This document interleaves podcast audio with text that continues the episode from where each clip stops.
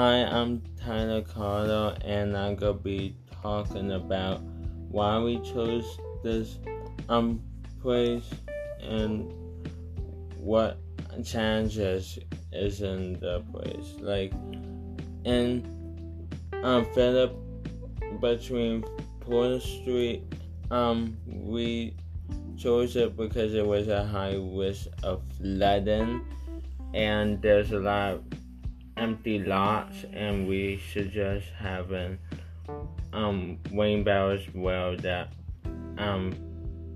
empty lots are, so water can go in it,